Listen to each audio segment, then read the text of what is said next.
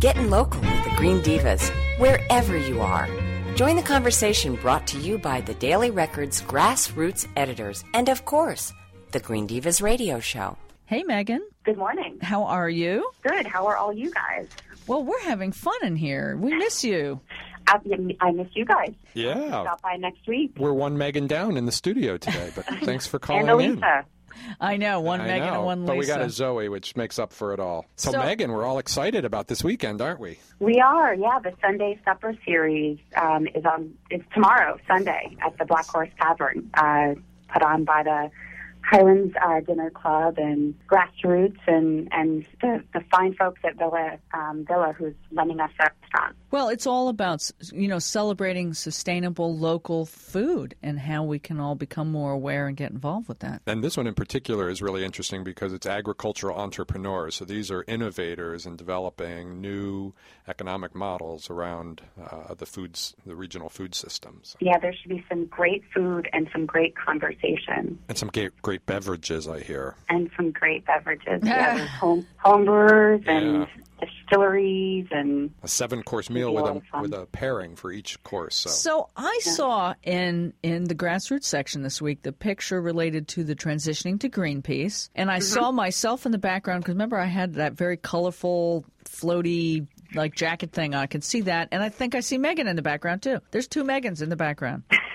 I didn't even notice that. That's funny. Anyway, but talk to us a little bit about about the transition to green, which I think is so important in this economy for so many people. Transitioning to Green is um, an organization out of, um, I guess the, the principals who started it, uh, Gina Wurtenberg and Bill Russell, are from FDU, um, Fairleigh Dickinson University here in New Jersey. They have a sustainable, uh, I'm sorry, the Institute of Sustainable uh, Enterprise, um, where they're really working on a lot of cool stuff. And one of that, one of their projects is this uh, Green Careers project, where you know they kind of help you understand where you what your skills are and how you can do what you what you already do, but just green, Yeah. uh, which is something that we all need to be thinking about Right, rather so than leaving our our green convictions at the door. You know, when we walk into work, how can we think about the environment when we are at work? So it literally is transitioning and it's sort of taking, you know, whatever skills and, you know, experience we have and, and applying them to greener jobs and greener economy kind of stuff. And one of the, one of the things I found interesting was that this is a lot of mid mid career, um, you know, people decided that they weren't happy what they were doing and they wanted to give back. So they went through the program, you know, kind of met people in the industry and and you know made connections and are now doing great work. You know, such as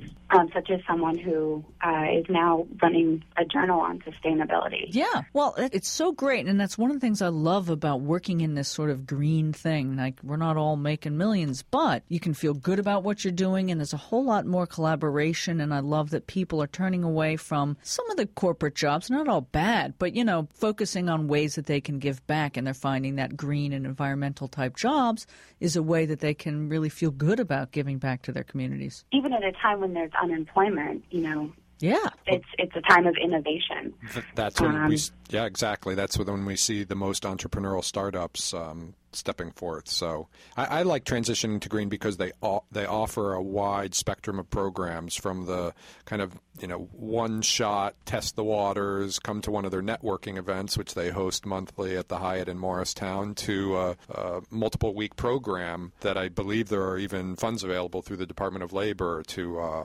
to help underwrite. Awesome. And Well- one one thing that Gina said to me was that you know it, it's not just a job in the environment. You don't have to be selling solar panels. You know, you could be marketing. Just focus on green marketing. Yeah. Well, I think it's a great it's a great thing to highlight and people should check out the grassroots section of the Daily Record by going to thedailyrecord.com and I Buy think it from the newsstands on And- Thursdays. yeah. Several copies. I buy at least three a week.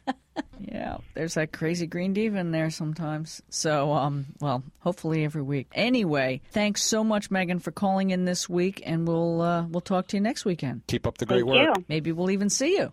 Hopefully, yeah.